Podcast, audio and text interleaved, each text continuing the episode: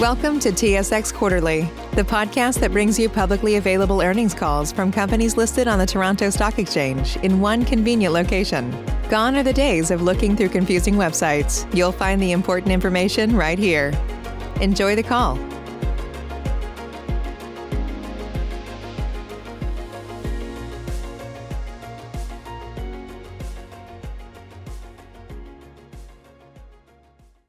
Thank you for standing by. This is the conference operator. Welcome to the Shopify first quarter 2021 financial results conference call. As a reminder, all participants are in listen-only mode, and the conference is being recorded. After the presentation, there will be an opportunity to ask questions. To join the question queue, you may press star then one on your telephone keypad. Should you need assistance during the conference call, you may signal an operator by pressing star and zero. I would now like to turn the conference over to Katie Keita, Director of Investor Relations. Please go ahead. Thank you, operator, and good morning, everyone. We are glad you can join us for Shopify's first quarter 2021 conference call. We are joined this morning by Tobi Lütke, Shopify's CEO, Harley Finkelstein, Shopify's President, and Amy Shapero, our CFO. After their prepared remarks, we will open it up for your questions. We will make forward-looking statements on our call today that are based on assumptions and therefore subject to risks and uncertainties that can cause actual results to differ materially from those projected. We undertake no obligation to update these statements except as required by law. You can read about these assumptions, risks, and uncertainties in our press release this morning, as well as in our filings with U.S. and Canadian regulators. Note that the adjusted financial measures we speak to today are non-GAAP measures, which are not a substitute for GAAP financial measures. Reconciliations between the two can be found in our earnings press release. And finally, we report in US dollars, so all amounts discussed today are in US dollars unless otherwise indicated. With that, I turn the call over to Harley. Thanks, Katie, and good morning.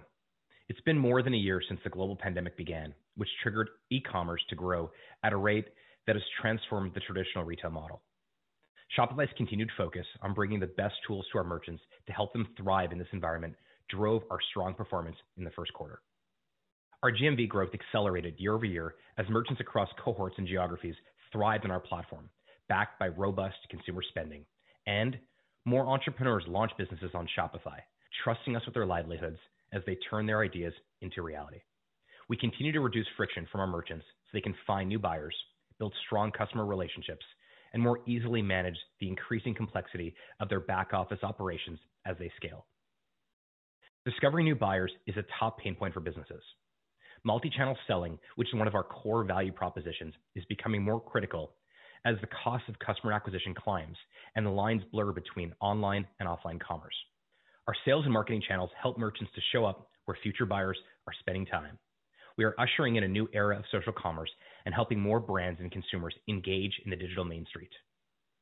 The number of shops actively selling on Facebook Shops has more than quadrupled since Q1 a year ago, as well as the GMV through Facebook. While still small, the launch of Facebook Shops in May of last year is clearly starting to make a difference here. In Q1, we expanded our marketing partnership with TikTok internationally to an additional 14 countries in North America, EMEA, and APAC. So far, we've seen good traction in the adoption of TikTok in the U.S. since we launched the integration last October. And we recently expanded our Pinterest channel into 27 additional markets, opening discoverability and sales opportunities worldwide. More merchants are leveraging the value of Shopify Point of Sale, a true omni-channel solution, as the number of locations using our Point of Sale Pro increased substantially over the first three months of this year. Businesses new to Shopify, as well as existing merchants, started using Shopify Point of Sale, enabling them to expand their buyers universe, seamlessly bridge their online and offline operations, and make shopping more convenient for their buyers with features like curbside pickup, which is offered through our Point of Sale Pro product. Driving targeted discovery and rediscovery is key for merchants trying to grow their business. Shop, our online shopping assistant, offers both these benefits. We found that a mobile reorder is 11% more likely when orders are tracked in Shop. This may be helped by the fact that the average buyer status checks their order in the app multiple times, vastly expanding the number of touch points for brands to connect with their customers. And we've increased potential touch points even further by adding discovery filters for local shops, Black-owned businesses, Asian owned businesses, women owned businesses in March, and most recently over Earth Week, merchants practicing and promoting sustainable commerce. Shop is one example of how we are removing the friction from commerce and helping merchants build relationships with their customers directly. In Q1, we introduced in-app buy buttons so buyers don't have to leave the app to purchase the products that are recommended to them. Along with our accelerated wallet, Shop Pay, our buy now, pay later product, Shop Pay Installments, and end-to-end order tracking, these features help merchants increase the lifetime value of their customers. Our efforts to make commerce better extend beyond our merchant stores to surfaces outside of Shopify, such as the integration of Shop Pay as a checkout option with merchants selling on Facebook Shops and Instagram Checkout. Merchants in the U.S. are in the early stages of onboarding to this feature, and buyers have already started to use Shop Pay on Facebook and Instagram to check out. In Q1, Shop had more than 107 million registered users, including both buyers that have opted into Shop Pay as well as users of the app, of which more than 24 million were monthly active users. At the end of March, Shop Pay had facilitated over $24 billion in cumulative GMV since its launch in 2017. Ahead of general availability in the coming months, merchants' adoption of Shop Pay Installments accelerated with the rollout of one-click onboarding in Q1. We give entrepreneurs the resources traditionally reserved for big business. Shopify scale enables us to negotiate on behalf of our smaller merchants as we do with Shopify Shipping. Since its launch five years ago, Shopify Shipping has really come into its own for self-shippers, with over half our eligible merchants in the U.S. and Canada now using it. Revenue growth from Shopify Shipping accelerated in the first quarter, with label volume at nearly the same level as in Q4. We are excited to bring Shopify Shipping to other parts of the world for merchants who aren't yet big enough to need to outsource fulfillment. For those who are, we are building the Shopify Fulfillment Network, so merchants with greater volumes can trust their fulfillments will be handled with the same care as if they were doing it themselves. While this building process is not fast or easy, we are making good progress. More merchants joined our fulfillment network in Q1, and we fulfilled similar volumes as in Q4 while maintaining the same high service levels. We are happy with this result given the strong holiday shopping period that drove fulfillment to record levels last quarter. Once merchants start making sales, capital is a natural follow-on to continue their momentum. Shopify is creating better and faster access to capital through Shopify Capital, which has been a lifeline to our merchants during the pandemic and continues to be an important source of accessible funding. In our first quarter of 2021, we funded over $300 million to our merchants, up 90% year-over-year, and we are seeing larger merchants take on larger advances. This record level of funding brought us to an incredible $2 billion in cumulative capital funded since the launch of Shopify Capital in 2016. It took four years to fund the first billion and just a quarter of that time to fund the second. Small businesses are underserved and overwhelmed by today's financial services. We know this because many of our merchants tell us they feel left out of today's banking system, and many of them use their personal accounts to run their business. Through Shopify Balance, we are breaking down the barriers to entrepreneurship by providing critical business banking tools for the unbanked. Without stepping foot into a bank, a merchant can get immediate access to a no-fee account to hold their funds and a card that will give them fast access to their cash. They also get monthly cashback rewards and insights into their cash flow to help them manage their money more effectively, all from directly inside the Shopify platform. More merchants join our early access program in Q1, and we plan to roll out Shopify Balance to all eligible merchants in the U.S. over the coming months. Shopify Plus had another fantastic quarter, signing on a record number of high-volume brands looking to adapt to the fast-changing retail landscape. In Q1, more Shopify merchants on standard plans graduated to Shopify Plus to continue scaling their business. And our focus on bringing Shopify Plus international is gaining traction as Q1 saw a record number of brands from outside North America join Shopify Plus. Brands that launched on Shopify Plus this past quarter include Japanese sports brand Mizuno, Unilever's Indian DTC store, The U Shop, and LEGO.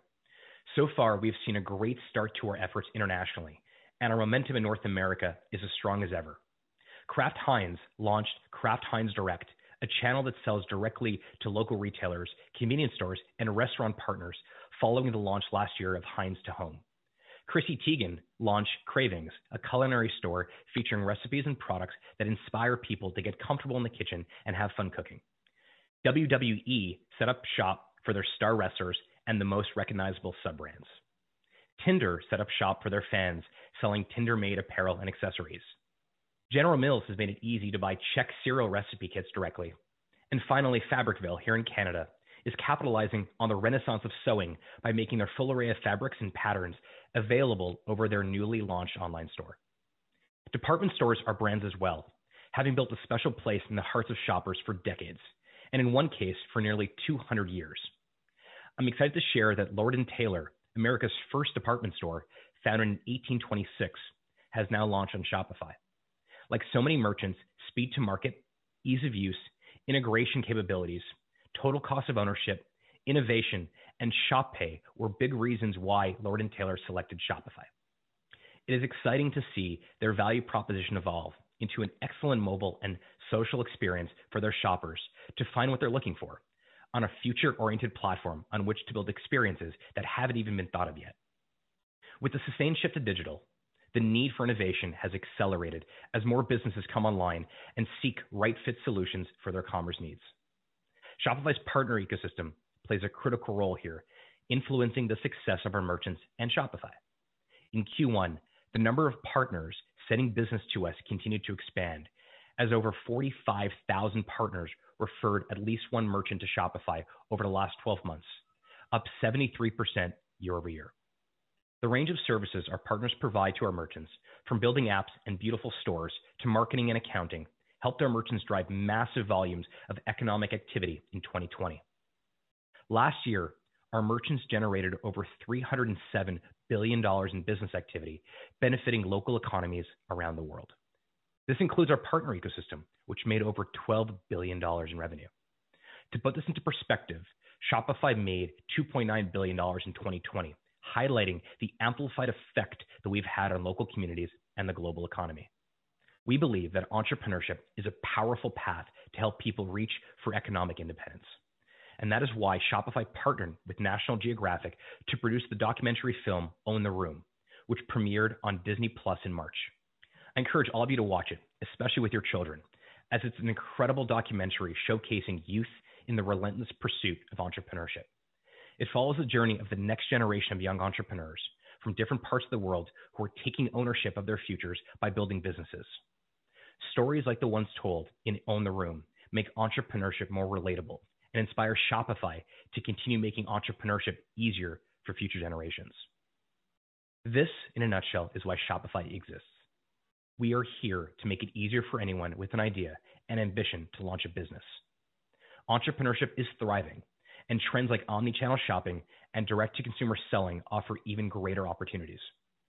But entrepreneurship is still harder than it needs to be, and by building a future-proof retail operating system, we are more committed than ever to leveling the playing field for entrepreneurs and making commerce better for everyone. Shopify is truly becoming the world's entrepreneurship company. There's an inspirational story for as many merchants as there are on Shopify. We are sharing one today that illustrates just how profound an impact we can have when we put technology in the hands of everyone. Here's Satyajit Hange of Two Brothers Farm in India. As we know, India is battling the worst of this global pandemic right now. We are telling this family story to bring some hope in a very difficult time. Here it is we didn't have a tech team. It was a startup. We should do everything from the farming, the harvesting, the manufacturing, the packaging, and the selling at farmers markets. We didn't have a huge budget, a lot of resources to hire a professional agency to do the entire e-commerce setup for us. And I remember searching on Google for how to set up an e-commerce website. One of the first searches was Shopify. It suggested four, five platforms, and Shopify was the first one. And I just opened that link and went into details and read about what is Shopify. The best part of it was that it didn't have any upfront capital large costs associated with it. And we just signed up for it. And I remember we put up the entire shop ourselves. There was no professional agency we had hired for doing this. The initial photos were photos from our own mobile phones, and we listed those photos. And we waited. I think for a year we did not do any kind of paid advertising. And in the first month itself, we got a business of, I think, 100,000 Indian rupees. That just marked the beginning of this entire growth story where we did 300,000 rupees four years back to now closing the year this financial year at a figure that is close to 2 million USD. We grew in terms of employees from two or three employees five, six years back to now 100 plus people in our team. Of the millions of stories we could have shared, this one especially shows just how irrepressible and global the spirit of entrepreneurship is and how our merchants are persevering. And when our merchants do well, Shopify can bring more and better ways to help everyone compete and succeed. We're on the right track. Shopify experienced rapid revenue growth in our first quarter as the tailwinds from the acceleration of digital commerce continue to drive an acceleration of GMV and more merchants launched businesses on the platform and adopted more of our services. Overall revenue growth accelerated from last quarter, up 110% year-over-year to $988.6 million in our first quarter. To put this in perspective, our first quarter revenue exceeded our fourth quarter revenue, a remarkable achievement given we typically see a seasonal decline quarter-over-quarter coming off the holiday selling season. Subscription Solutions revenue growth accelerated to 71% year-on-year in Q1 to $320.7 million, largely due to strong growth in monthly recurring revenue. MRR growth accelerated to 62% year-over-year to $89.9 million in Q1 as demand for Shopify remained elevated. Q1 MRR also benefited from our first full quarter of incremental revenue from our Retail POS Pro subscription, although its contribution remains relatively small. Strong app and Shopify Plus platform fee revenues contributed to the 9 percentage point difference between the growth of subscription revenue and MRR. Shopify Plus contributed $23.1 million or 26% of MRR, compared with 28% in Q1 of 2020. While Shopify Plus MRR grew significantly, non-Plus MRR grew faster, benefiting from a significantly higher number of merchants on standard plans joining the platform in 2020 and the first quarter, as well as from our first full quarter of Shopify POS Pro subscription revenue. Merchant Solutions revenue growth accelerated to 137% over the same period in 2020 to $668 million.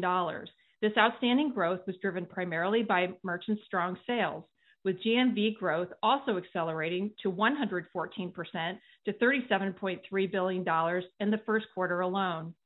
Strong Q1 GMV versus last year was the result of a greater share of retail spend going to online purchases, higher GMV per merchant, and an injection from the latest round of stimulus in the United States introduced in March. While GMV growth across all regions accelerated, the strong growth in North America was outpaced by growth outside North America, which is gratifying given our focus there. The strong growth in merchant sales, combined with increased GMV penetration of Shopify Payments and merchant adoption of Shopify Capital and Shipping compared with the same period last year, drove revenue from these products higher. $17.3 billion of GMV was processed on Shopify Payments in Q1, an increase of 135% versus the comparable quarter last year. Payments penetration of GMV was 46% versus 42% in Q1 2020. The majority of new merchants coming onto Shopify opted to use Shopify Payments, and Shopify Plus and international merchants expanded their share of GPV year-over-year. Adjusted gross profit dollar growth accelerated to 114% over last year's first quarter to $565.1 million and outpaced revenue growth largely due to stronger Shopify Payments margins. The combined strength in revenue, improved margin profile of Shopify Payments, and lower overall OpEx spend as a percent of revenue contributed to strong adjusted operating earnings in Q1 compared to the same period last year. Adjusted operating income was $210.8 million in the first quarter, compared to an adjusted operating loss of $7.3 million in the first quarter of 2020, as our acceleration in revenue outpaced growth in spend. Adjusted net income for the quarter was $254.1 million, or $2.01 per diluted share, compared with adjusted net income of $22.3 million or 19 cents per diluted share in last year's first quarter. Adjusted net income in Q1 2021 excludes a $1.3 billion unrealized gain from our equity investment in Affirm, which we wrote up to its fair value upon and subsequent to the company's IPO. Finally, our cash, cash equivalents, and marketable securities balance was $7.87 billion on March 31st, compared with $6.39 billion at year-end. The increase reflects $1.5 billion of net proceeds from our share offering in February, strengthening our balance sheet and providing flexibility to fund our growth strategies. Last quarter, we outlined three key areas of incremental investment for 2021. I'll walk through the progress we made in our first quarter and provide an update on our outlook for the rest of the year. First is Shopify Fulfillment Network, where, as Harley laid out, we made solid progress in our first quarter. We continued to build software to make fulfillment easier for our merchants, introducing enhanced inventory management capabilities and better insights to manage orders. As we build the product market fit of Shopify Fulfillment Network, we continue to focus on optimizing our software and network for accuracy, efficiency, and merchant delight. 6 River Systems plays an important part in this process, optimizing traffic flow within our partner warehouses to balance throughput, improve safety, and increase productivity. Their easy-to-deploy fulfillment technology is also enabling their customers to act with speed and agility, helping them scale as demand for their products has increased during the pandemic. Second is Shop. The ecosystem of Shop's features that Harley described is attracting an audience of engaged followers for our merchants in the app. Although early, we're seeing promising levels of engagement with buyer cohorts using the app for several months. We will continue to build more features into Shop that offer buyers a delightful shopping experience and strengthen their relationship with merchants. And Third is international expansion. More international merchants are joining and succeeding on Shopify as we step up our marketing and sales efforts to introduce more entrepreneurs to Shopify and continue to localize our platform in focus countries. Rest of world GMV growth outpaced that of North America, and revenue from these international regions increased as a part of the overall mix in our first quarter. We are also expanding merchant solutions to work well for how commerce happens everywhere in the world. We have seen how merchants benefit when we make things like payments, shipping, capital, and retail easily available to them. So we are excited to make the full power of our platform available to Shopify merchants in more geographies. We made Shopify Shipping an option to self-shippers in Australia last year and will continue to explore partners in geographies to give more merchants this option natively. And the reopening of non-essential retail businesses earlier this month in the U.K. coincided nicely with the marketing launch of our all-new POS there and in Ireland. We are eager to bring independent shops that have survived an incredibly difficult year, omni-channel capabilities, as well as other cutting-edge commerce features that make them even more resilient.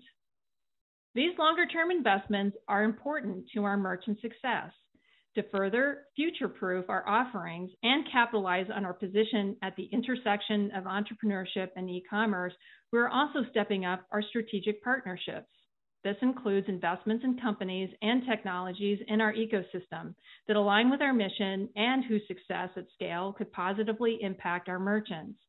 We have several such investments now, Affirm being one example. Turning to our outlook. Our full year 2021 outlook is guided by assumptions that remain unchanged from February.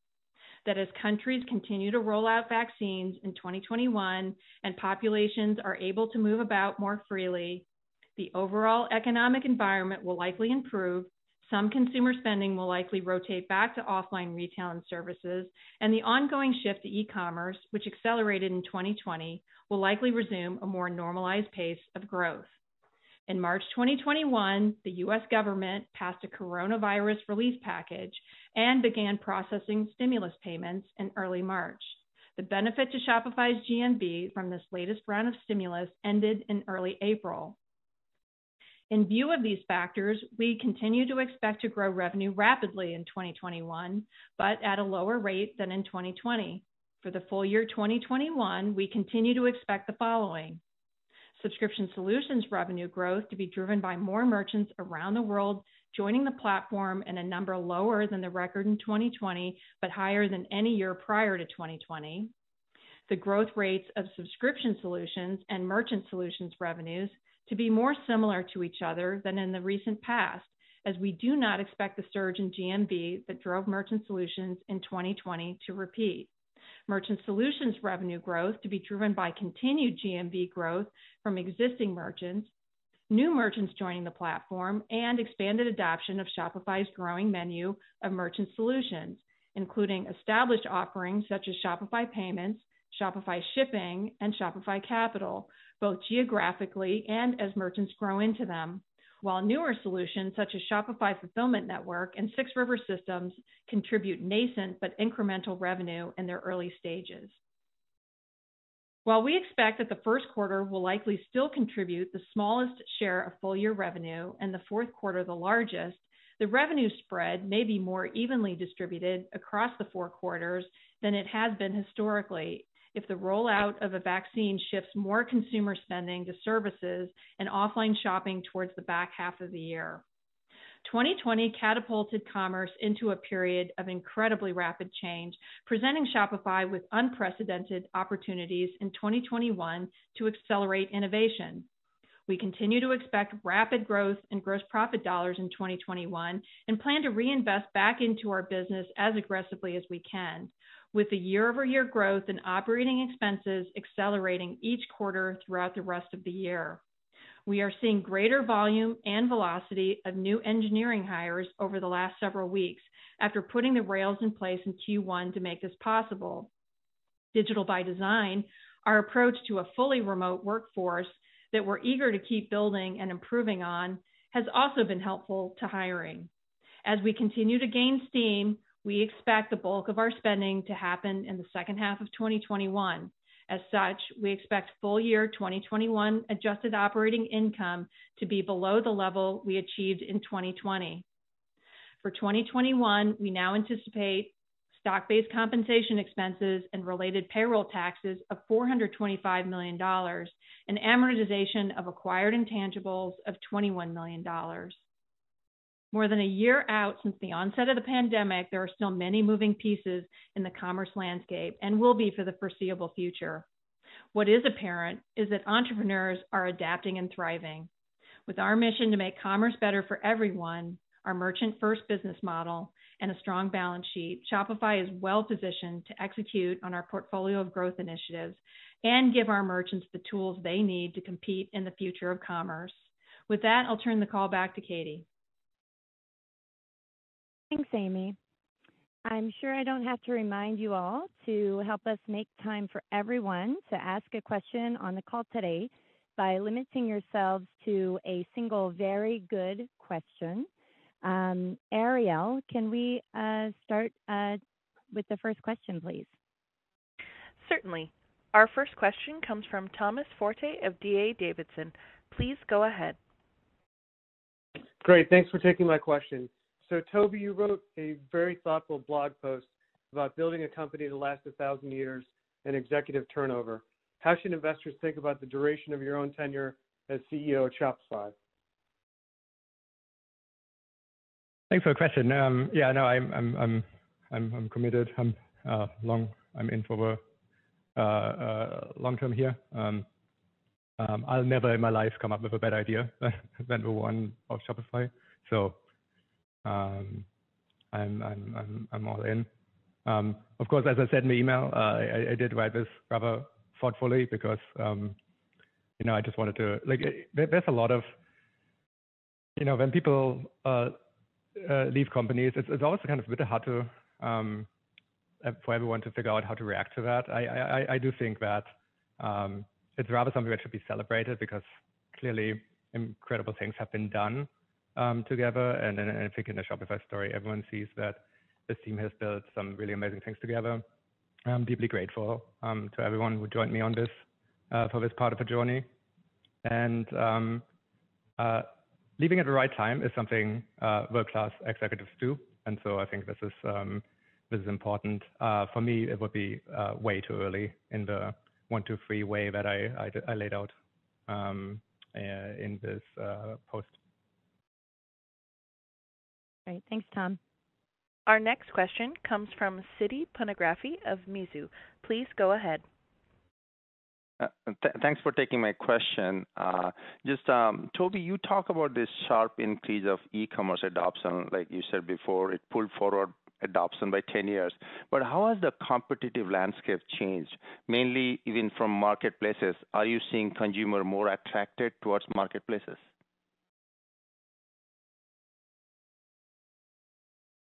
Um, you know, it's the, the growth is so big in um, digital commerce, that it really is hard to talk at all about um, sort of the, the, the zero sumness of uh, of the channels. It, they, they honestly are all growing, and um, uh, consumer consumer mix is, is changing as um, people are getting more comfortable just using the internet uh, more broadly.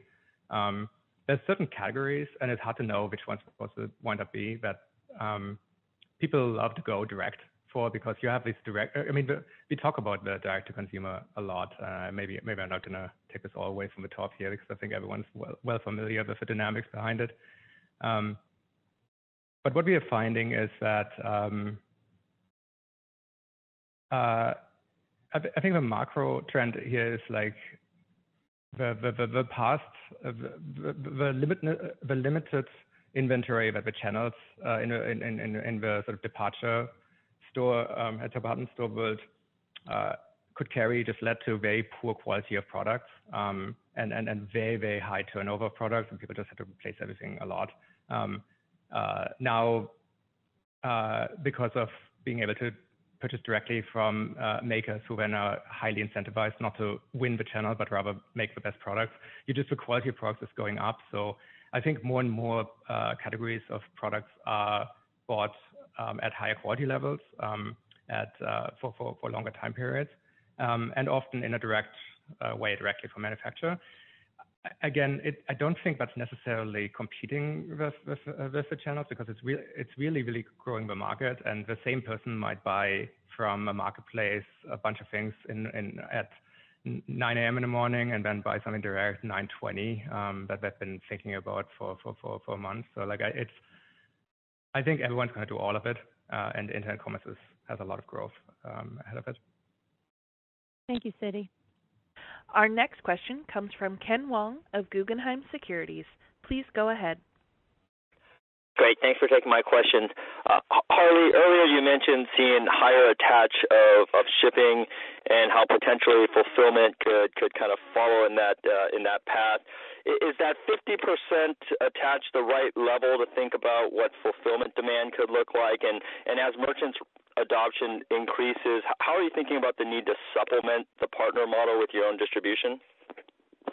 Thanks, Ken. Thanks for the question. A couple of things. So on the shipping, Shopify shipping in particular, as, as I said, yeah, adoption has grown significantly since we launched five years ago. Now more than half of eligible, eligible merchants in the US and Canada are adopting it. And I think Shopify shipping has really proven its relevance. Now, self-shipping is a phase that some merchants will continue to, to do and others will kind of grow through, which is why things like SFN is really important. In terms of the update on SFN, uh, I alluded to this on the, in the opening remarks, but more merchants joined SFN in Q1 and volumes uh, fulfilled in Q1 were actually similar to Q4, which of course is a very strong holiday season. What we really want to do with, with SFN is we want to continue to build the foundation of, of the network itself. We want to focus on optimizing the software and the network. We want to keep introducing new features that give merchants better insights. Now, you may have a merchant who may use Shopify shipping for certain products and SFN for other products. You may have certain merchants that decide SFN is exactly where uh, I need to be. But the SFN, you know, we are targeting customers in this product market phase who are self shippers right now, uh, who are fulfilling anywhere from 10 to 10,000 orders a day. Durable goods are, is really important. Uh, and also, brand experience is really key for their business. And so, we really are narrowing down exactly who is the right customer for SFN because we want to have the best uh, we, we want them to, to have the best experience possible. But I don't think it's going to be SFN or shipping. I think that the idea of Shopify becoming the global retail operating system is that merchants get different choices depending on what they need for their particular business. Thanks, Ken.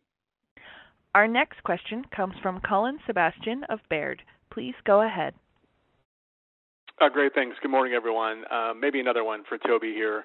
Uh, with respect to the technology platform and using Rails, I'm sure you're happy with the scalability so far, but do you have any concerns about the next stage of growth, and are you satisfied overall with the pace of product development? Thanks. Yeah, thank you. Um, yeah, no, it's, uh, I mean, part of the reason why Shopify worked really well is because we made uh, very good assumptions about the future um, across business um, and technologies.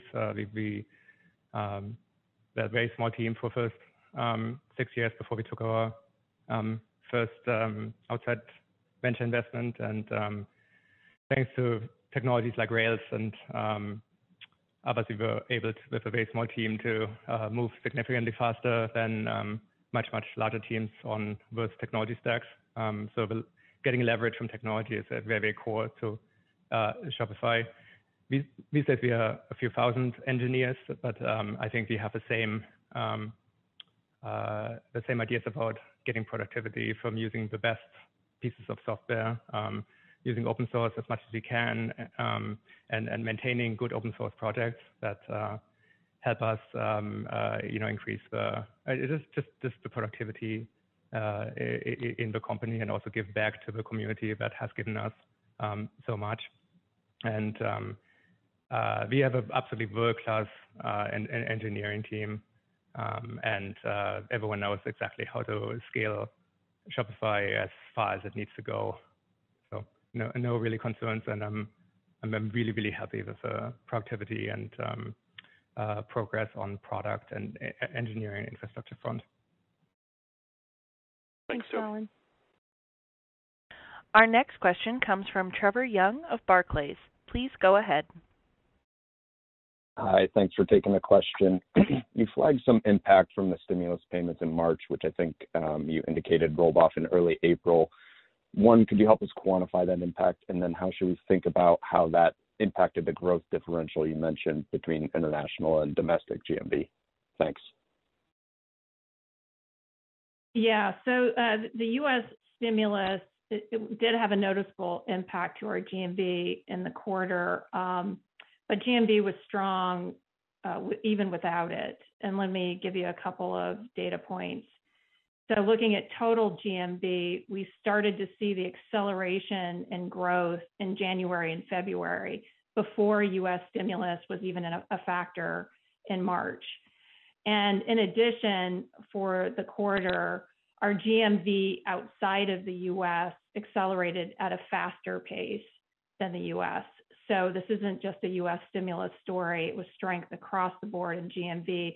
Across every merchant type, standard and plus, there was an acceleration in every geography. Um, so uh, strength across the board. Thanks, Trevor. Our next question comes from Paul Treiber of RBC Capital Markets. Please go ahead. Oh, thanks very much, and good morning. This is a question for Tobi.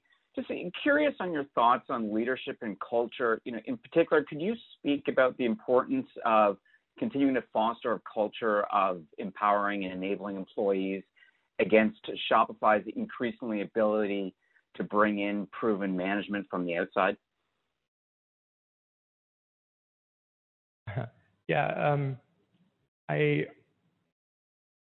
Like, the way I think about it is, um, um, it's not an either/or. What you need is the right balance of teachers and students. Uh, and so, um, and sometimes the same people can be teachers in one context and students in another.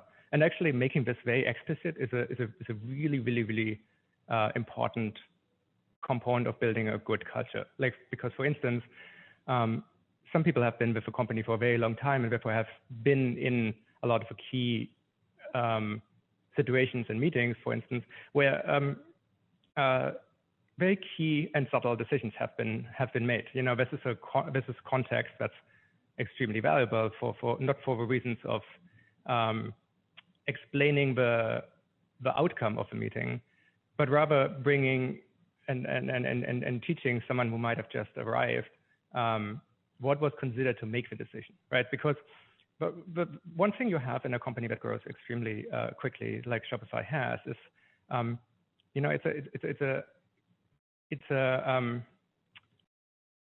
it's a grand old building that um, uh, has you know a lot of things that might could be better in it, right? Like it's like because we were in a hurry, we we we, grew very very fast, um, and and very smart people come in later um, and, and and and join the team and say, you know, everyone, this wall over here is this something that um, like I can't figure out why that wall is there, um, and and and so the ideal thing to do then is um, potentially get like not have a wall there, like do modify the building um, to to to be better for the purposes.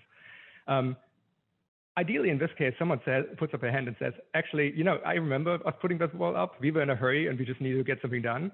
Or someone puts up a hand and says, actually, you know, that that's load bearing. and uh, that, is a really good reason for this being there. And we don't need to actually um, run this experiment of removal and uh, then deal with the consequences. So um, the way I'm thinking about this is you really want a good ratio. Um, you, you want um, there to be, uh, you know, people who have high potential um, and ideally um, uh, have someone who has seen the movie before and uh, can because because that effect leads to the fastest personal growth. And my belief is that companies really aren't anything other than um, the aptitude skills of every person in the company combined, um, uh, potentially um, uh, multiplied by the alignment of direction, uh, and then whatever number is that that's that's really what the company is and how good the company is. And um, uh, as long as you keep the balance, I think you, you, you build, you're building a great culture. And as long as everyone's honest, in which cases they can be the, the, the teachers, in which cases they can be the uh, students, then uh, I think you have a really, really good culture. Thanks, Paul. Our next question comes from Craig Maurer of Autonomous Research. Please go ahead. Yeah, good morning, and thanks for taking the question. Um, I wanted to come back to the discussion of Shopify Balance and its rollout. Can you talk about the long-term revenue model for financial services offered as part of a commerce platform, e-commerce platform? Is this um, long-term and interchange model, a credit or net interest income driven model? Um, just a little thoughts on how you view the future of balance would be really helpful. Thanks. Hey, Craig, I'll take that question. Uh, so to be clear, Shopify Balance is really built, excuse me, for independent businesses. We want to act as our merchant's financial partner. When a merchant uh, signs up for Balance, they get immediate access to an integrated account to hold their funds. They get a card to access cash fast and, and to be able to spend their money. They get monthly cashback rewards that are relevant to their actual business, but they also get these great insights in terms of their business's cash flow. We're doing this really primarily because we think that right now business banking, particularly for small businesses, is not working. A lot of merchants, a lot of small businesses still use their, their personal bank accounts because it's so complicated. And so in terms of the rollout of it, we've added more merchants to the early access program in Q1. We are on, on track for general availability to eligible merchants uh, later this year. But that idea, whether it's Balance or Shopify Payments or Shopify Capital, it's just another way that we're trying to look at all the different barriers to success that a traditional small business might have and reduce those barriers. You heard earlier that we've now given more than $2 billion worth of capital to, to small businesses.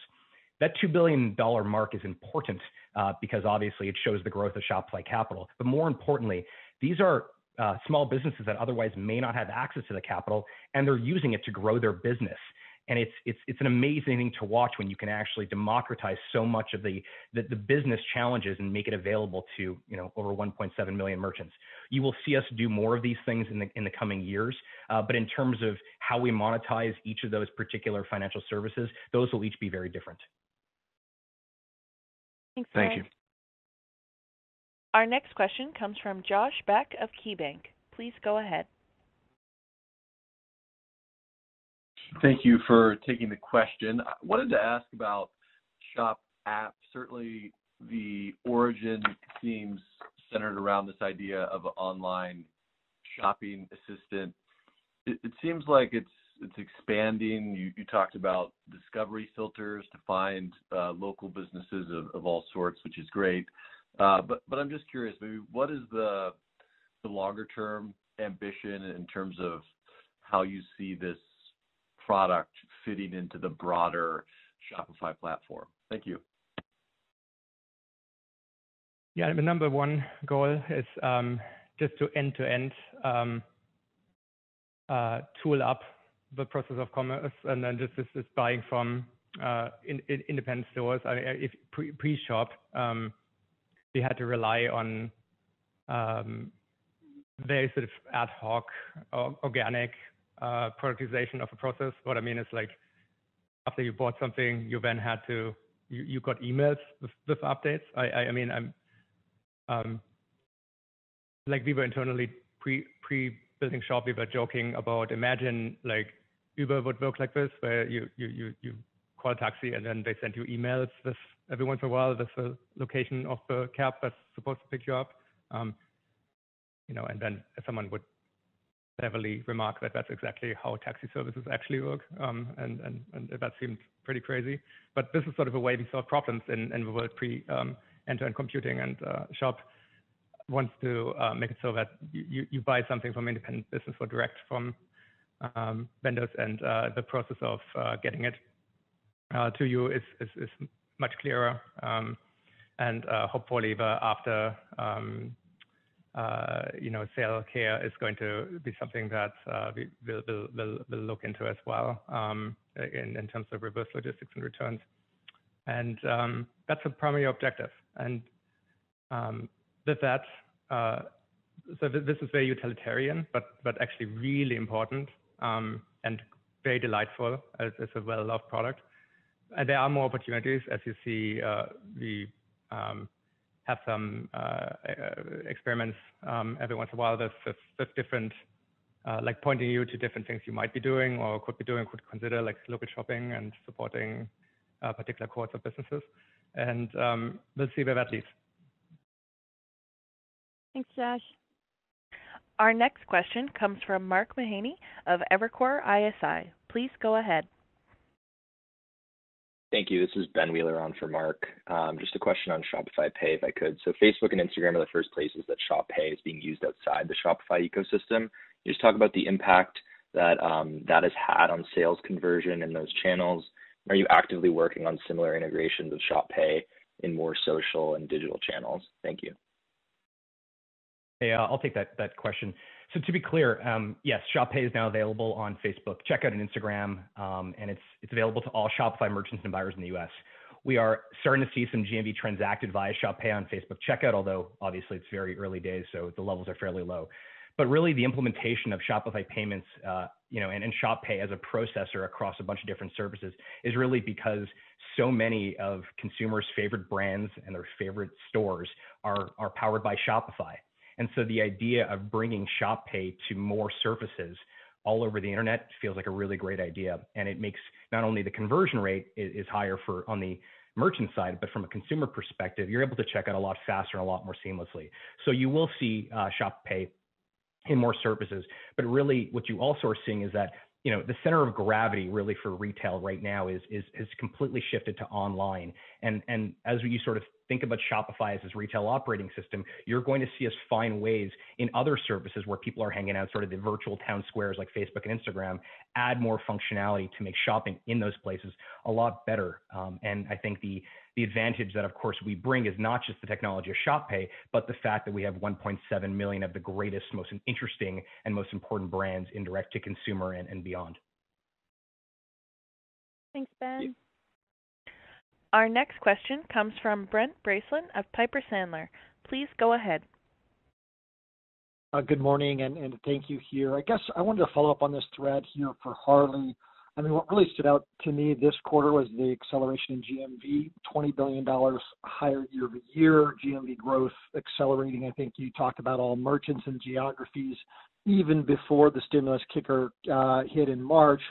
So the question for you, Harley, what, what's driving this broad-based acceleration in GMV in, in January and February in, in particular? Is this just a broader behavioral shift in consumer preferences?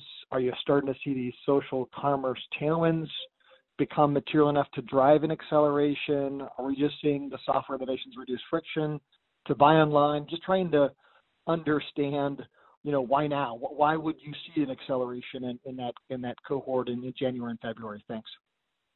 Oh, first of all, I think to your point, consumer preferences has shifted permanently. Um, again, the center of gravity was offline, it is now online, and there's no going back to the pre-pandemic version of that. Uh, I also think there is still massive runway in e-commerce in general. Remember, we are still sub 30% e-commerce penetration in North America. It's only slightly higher in the U.K., but it's still, there's so much headroom, uh, and there's so much room for e-commerce to grow. So again, when you combine consumer preference with making it easier to buy online and buy on your favorite surfaces, of which Shopify powers most of them, if not all of them, it makes for obviously more people buying from from great brands that are that are on Shopify. In terms of, you know, uh, the the pandemic and what that's caused, if you actually look at Australia and New Zealand, which is not an exact proxy for the rest of the world, but but certainly provides some interesting insights. In those places where things have really opened up post-pandemic, we're actually not seeing any slowdown whatsoever in terms of consumers buying from our merchants. In fact, online GMV remains at elevated levels beyond in in those places.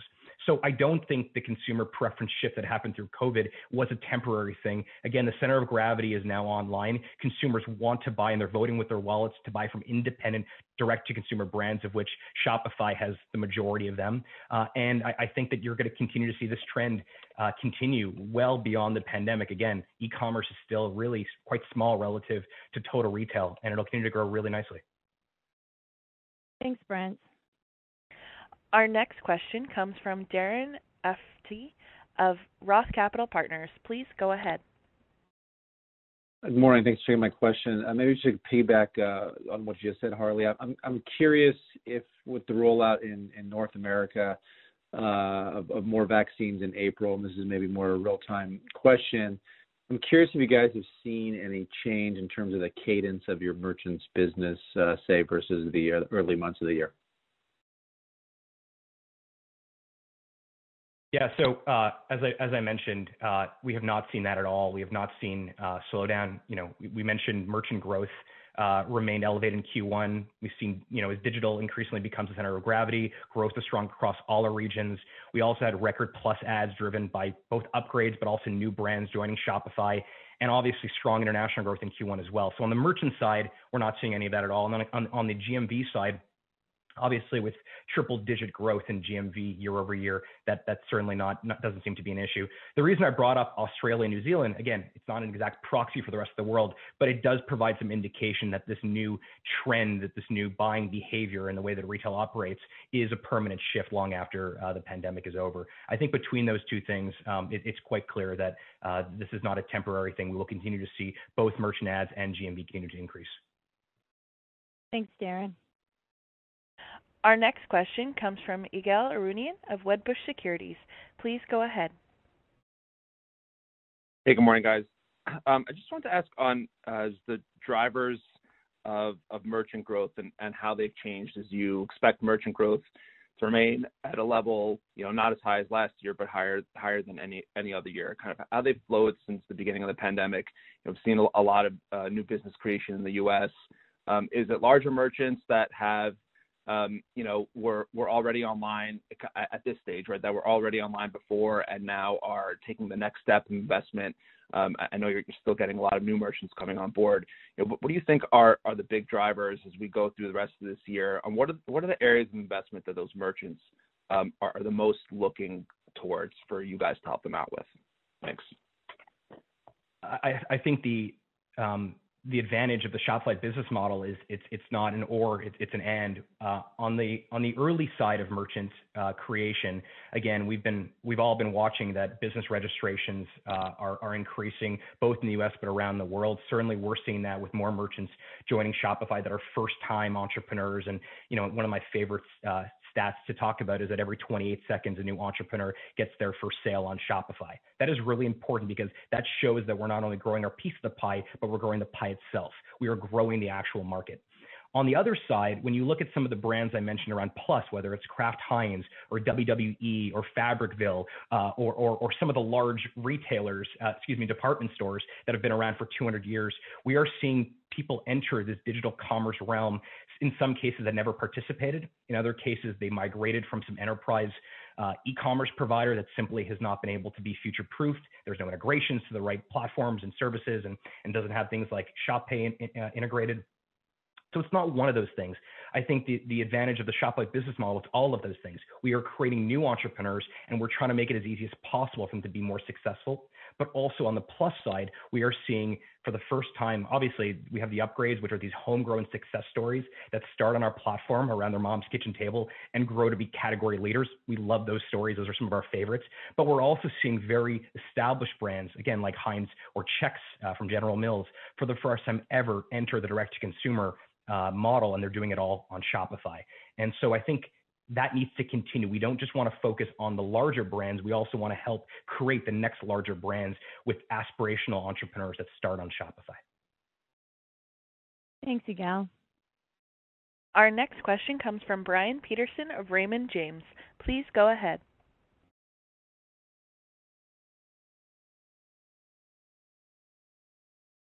Brian Peterson of Raymond James, your line is live. Sorry, uh, uh, mute button caught me there. Apologies. So thanks for taking the question. So, so Amy, talking about the investments back into the platform, you know, I, I, I can appreciate that GMV was was above plan this quarter. Uh, but but just curious, you know, how is hiring trending, the pace of investments, uh, and can you redeploy a lot of that investment into the key growth areas in 2021? Yeah, Brian, that's that's certainly our our aim, given the opportunities that Harley just pointed out. That's still in front of us. Uh, we uh, we see tremendous growth opportunities, and so we will continue to invest back, in, back into the business as aggressively as we can. As I said from my uh, opening remarks, we, we do expect OpEx spend to accelerate each quarter for the remainder of the year. Um, we are seeing velocity in engineering hiring and sales and marketing hiring as we lean into the opportunities and we resource those growth initiatives that I talked about earlier, Shopify Fulfillment Network, Shop App, International. Um, you know, across the board, we we have these opportunities and we will lean into them. Uh, so um, so yes, um, we we did post adjusted operating income this quarter, but we, you know, fully expect to continue to invest back into the business aggressively. Thanks, Brian. Uh, we probably have time for only one more question, Ariel, so let's take this uh, one last question. Our final question comes from Deepak Mathivanan of Wolfe Research. Please go ahead. Great. Thanks for squeezing me in, guys. Um, Amy, wanted to ask about your comments on the convergence and growth between merchant solutions and subscriptions. Obviously, you're seeing penetration gains in payments continue, Plus business is very strong, and also the sales volume for your merchants are growing, um, uh, like uh, Harley just mentioned. Are you thinking that volume reversal potentially from consumer spend on Shopify stores could offset some of these continued tailwinds for the growth rates to sort of converge? Can you give some additional color there? That'd be great. Yeah, I mean, that's purely driven by the fact that we don't expect the surge in e-commerce uh, that happened in 2020 to repeat. We fully expect uh, e-commerce to continue to grow, but at a more normalized pace. So you just won't see the surge. So from a year-over-year growth perspective, that will impact the, the growth of merchant uh, solutions. We do uh, fully expect increased adoption of our merchant solutions and a continued increase in our take rate for the year. This concludes the question and answer session. I would like to turn the conference back over to Katie Keita for any closing remarks.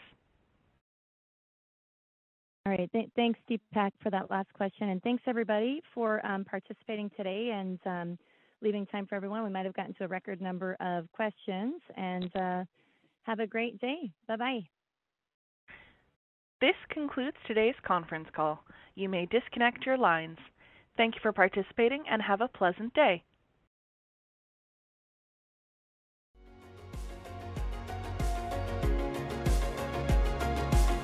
Thank you for listening to TSX Quarterly. If you enjoyed the cast, remember to leave a good rating. And remember, for any additional inquiries, please consult the company's investor relations section on their website. See you next time.